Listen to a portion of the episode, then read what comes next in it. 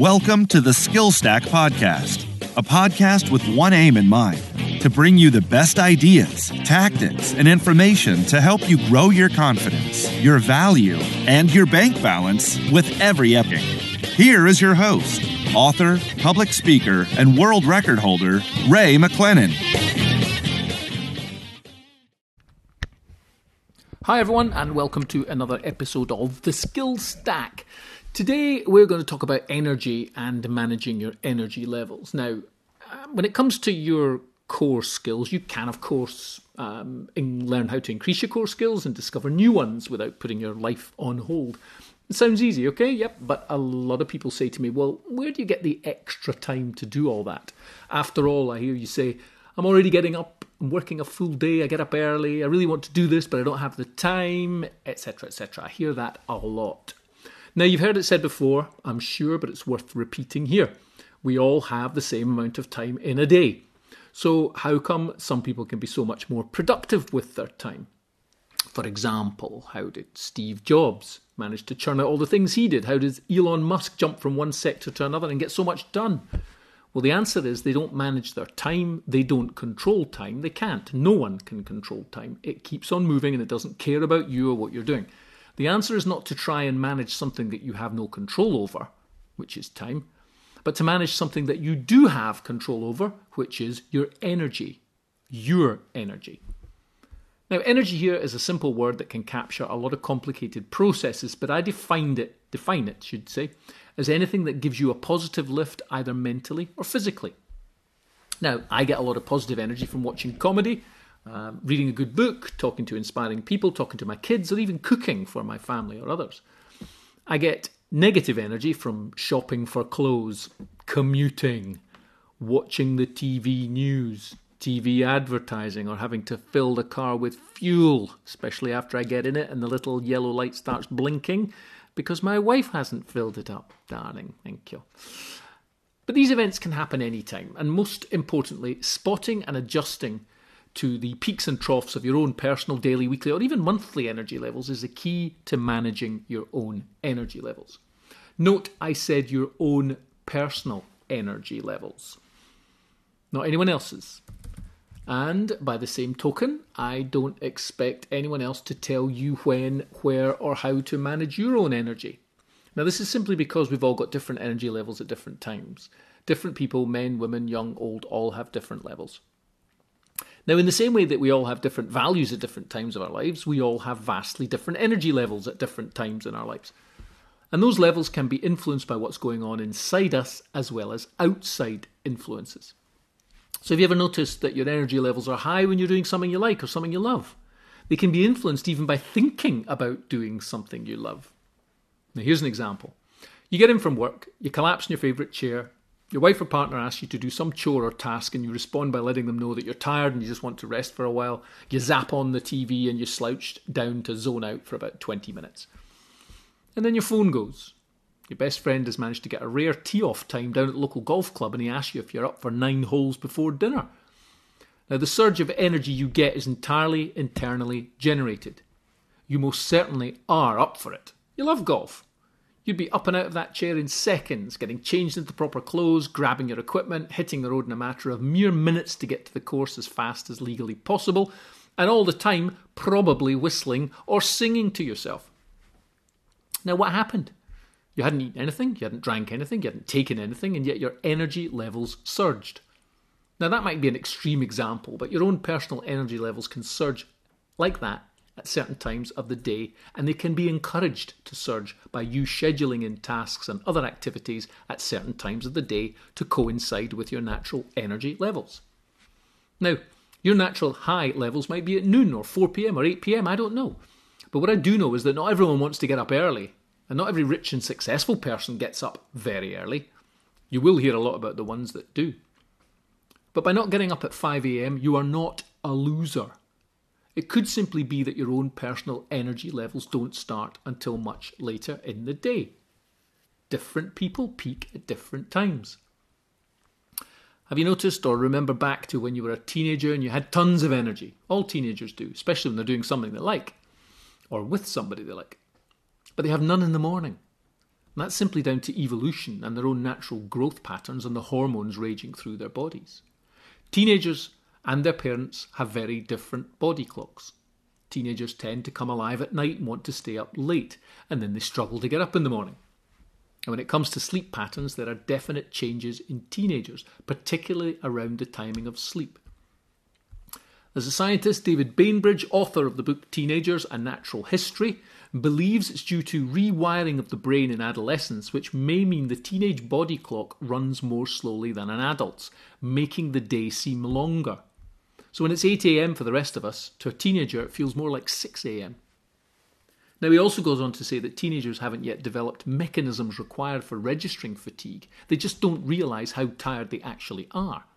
Then they struggle to wake up in the morning because their bodies simply need more sleep. And it's not about biology, there are several factors that make teenage sleep patterns distinctive. In puberty, the brain undergoes a bit of a reorganization, and sleep provides the opportunity for the brain to do this in peace and quiet. In other words, teenagers need extra sleep to help them change into adults. The time shift could also be explained by simple social issues, like young people want to stay up later than their parents, socializing. Now, artificial light also disrupts sleep patterns. Normally, when light dims in the evening, we produce melatonin, which tells our bodies it's time to get ready for sleep. But bright room lighting, televisions, consoles, computers, they can all emit enough blue light to stop the natural production of melatonin, tricking our bodies into staying awake. Now, I have a boy who's 10 years old and he loves playing Fortnite. And we were getting a bit concerned about the number amount of screen time he was doing until I got him a pair of special glasses that you can wear that keep out blue light. And it did make a difference. It did make a difference when it came to bedtime. But the teenage sleep cycle is something that uh, Dr. Paul Kelley, who's a head teacher of Monkseaton School in England, takes very seriously. Students at the school took part in memory tests, and the results showed they had better concentration later in the day. As a result, Dr. Kelley's now asked his school governors to consider moving the start time for lessons to 11am so that his students get a lie-in. He's not the first to do this. There's quite a lot of uh, academics that are looking at this now seriously. But the real issue is sleep deprivation. Young people aren't having the chance to sleep as long as they could because they have to get up earlier than their body tells them to. Now, Professor Russell Foster, who's chairman of circadian neuroscience at Brasenose College, Oxford, agrees and he tested students and he suggests that students perform better in the afternoon. Another example you might have noticed if you have very young children or animals, especially dogs. Before they go to bed, they have what we call in our family a mad half hour. The toddler would go on a rampage and the dog would go on a mad run through the house before settling down for the night. No? Was it just our kids and dogs? Hmm. But regardless of toddlers, teenagers, or touchy dogs, most of us have been following a steady daily rhythm, getting up somewhere between 6 and 8 in the morning, travelling to work, working from 9 till 5, travelling home, spending the evenings relaxing at home. In school, it was similar. School starts in the morning and ends at lunch or in the afternoon. And most business hours fit into that pattern, at least in Western countries. Not even the fact that we can communicate worldwide with a little delay at all hours of the day or night has changed much. The inherent problems present itself at a closer look. We're expected to be alert, awake, and productive at certain times. We are managing our time, assuming that we're equally effective throughout the day, even when we know we are not. So, you really should start to observe your energy levels throughout the day and change schedules, meetings, and work accordingly. Now, if we know when our energy levels are high and we know what we can achieve at those levels, then we can plan our days much better. So, by putting those tasks that require creative energy or decision making in the high times while moving the work that calls for routine areas into areas with lower energy. So, it starts with observing, number one here, starts with observing your energy levels. Now, you'll notice that there are certain times of the day when you feel full of ideas and you're ready to go and brimming with energy. You're working on creative tasks, making decisions, and seeing the larger picture, and it's often much easier at these high energy times. And it doesn't matter whether these high energy times are in the morning for you or late at night. It might seem trendy to get up early and get things done, but it really is a matter of your own personal energy. If you work late on high energy tasks and consequently sleep late, you'll ultimately achieve the same results. Then there are low energy times when you feel like your head is full of clouds of dust and your thoughts are slow. Now, for many of us, those low energy states are in the morning before that first coffee, and often again right after lunch, the carb crunch or the carb crash. In those times, we don't really want to think, so we surf, play games on the phone, stare at work in front of us like it's paint drying. It's of little use to force active, engaging work in those times. And finally, we have times where we need to relax and actually switch off and do nothing. Putting energy back into your body, it's, and, and, and it's important that we honour these times as well, giving us enough time to regenerate and rejuvenate. You should keep a journal or a calendar or something to track your energy levels and take a serious note of them. Simply mark the times of the day when you've got high energy, low energy, and periods of relaxation. Of course, you can also add additional levels and states, but for the sake of simplicity, keep it at three levels high, low, and relaxed. As an example of this, there's one guy I work with who shares his energy levels with the world. He also does podcasts. You may have heard it The Disruptive Entrepreneur. He wakes up at 5 a.m. He's in Costa Coffee at 6 a.m. when it opens and he gets his first caffeine buzz of the day. Then he works like furious until 11:30 when he gets his next Costa buzz. So from 6 a.m. to 11 he does all his calls and productive work and then that sets him up until 2. And then in the afternoon he'll do admin tasks and other meetings until 5 and then he spends time with his kids until 7 when they're in bed and then he spends time watching Netflix with his wife until he goes to bed at 9:30. And he does all that all day every day weekends included. He likes his routine. So, number two is plan according to your own energy levels. After you've observed your energy for a while, you can also plan your own day accordingly. If you have a rough idea of when you can expect certain energy levels, you can put the tasks that you have into those times, just like my work friend does. So, for high energy levels, you want to be looking at creative work, coming up with new ideas, creative team discussions, making difficult or high risk decisions, plan for midterm and long term. You can learn new content, make presentations, do pitches, think, reflect, experiment, try new things, write out your to do list, respond to social media, or create content for social media. Now, for low energy levels, routine work, maintenance, cleaning, working through tasks that have clear goals and processes, writing correspondence and emails, reviewing what you learned, writing invoices, or delegating those tasks out. For relaxing levels, you want to eat, sleep, sports, outdoor activities, meditation, social times, gaming, shopping, movies, sex. Number three is optimize your energy levels. When you start to put tasks into the appropriate energy levels, you should see a dramatic increase in your actual work output.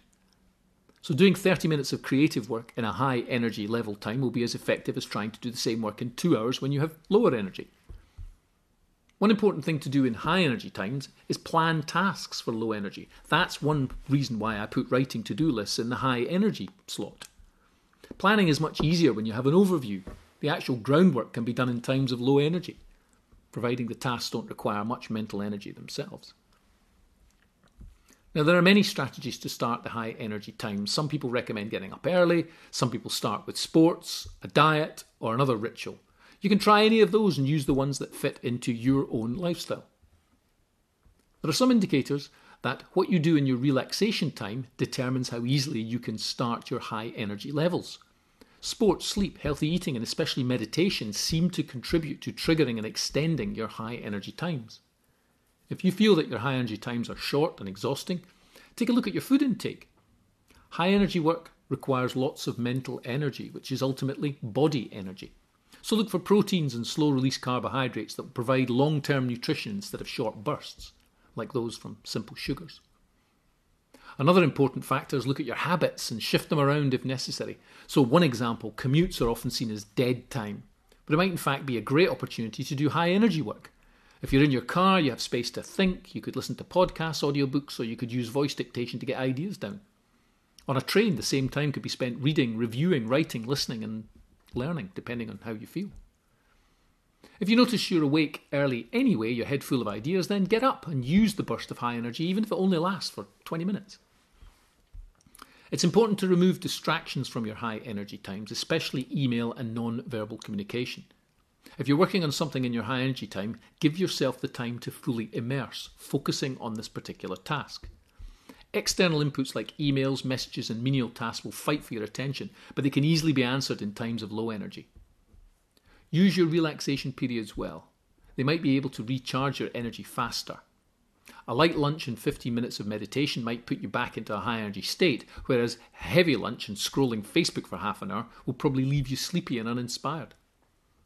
You can relax more actively by spending mindful time on your pastime activities, and they might include meditation, cooking, eating consciously, focusing on sports and your body, taking baths with calm music, or doing outdoor activities. The French have a wonderful uh, organization called the Slow Food, Slow Food Organization, where they take a long, long time to have lunch. Nice if you can do it. Passive relaxation is more mentally consuming than you might think. Watching TV or scrolling social media or surfing the internet aimlessly and eating just to feed yourself can actually be counterproductive. The quality of your resting period is highly likely to influence the quality of your productive time. But as I mentioned before, you have to find what's best for you. There'll be no typical solution for everyone. For me, working on the skill stack is an example of something that gets my energy up. The thought that this will affect just one person is enough to give me a surge of energy. And when I want to create a podcast, I can get the idea anytime. I simply add it to the list on my phone. And then when I know my own energy level is uh, about to kick in, usually between 9:30 a.m. and 1 p.m., I get out the list and start writing, usually keeping going until it's finished or until I run out of time. Now I tend to work in 40-minute bursts. I had heard of the Pomodoro effect where you set an alarm for 20 minutes and then you work like fury with no distractions until the alarm goes off. Well, I tried that and it kind of frustrated me a bit. So I set a stopwatch instead and I noted down the times when I naturally wanted to take a break, and it was always around the 40 minute mark. Then I would stop for about 15 minutes when I would walk around the garden, make phone calls, make tea, feed the fish in the pond before getting back to work. So, in conclusion, be aware of your energy levels and aim to plan your day accordingly. It will help you achieve better results in shorter time, but ideally, you want to aim to manage your energy levels for the long term. Having one more drink at night might make you feel good at the time, but you'll most likely pay double for it in the morning. You can try different habits to trigger and maintain high energy states, but most important is listening to yourself and your own body in the process. I've been Ray McLennan. This has been the Skill Stack. Thank you for listening. If you want to engage with us on Twitter, we are at the Skill Stack, or you can email us info at theskillstack.com and you can get a lot more information on our online course at theskillstack.com. Thank you very much for listening and goodbye.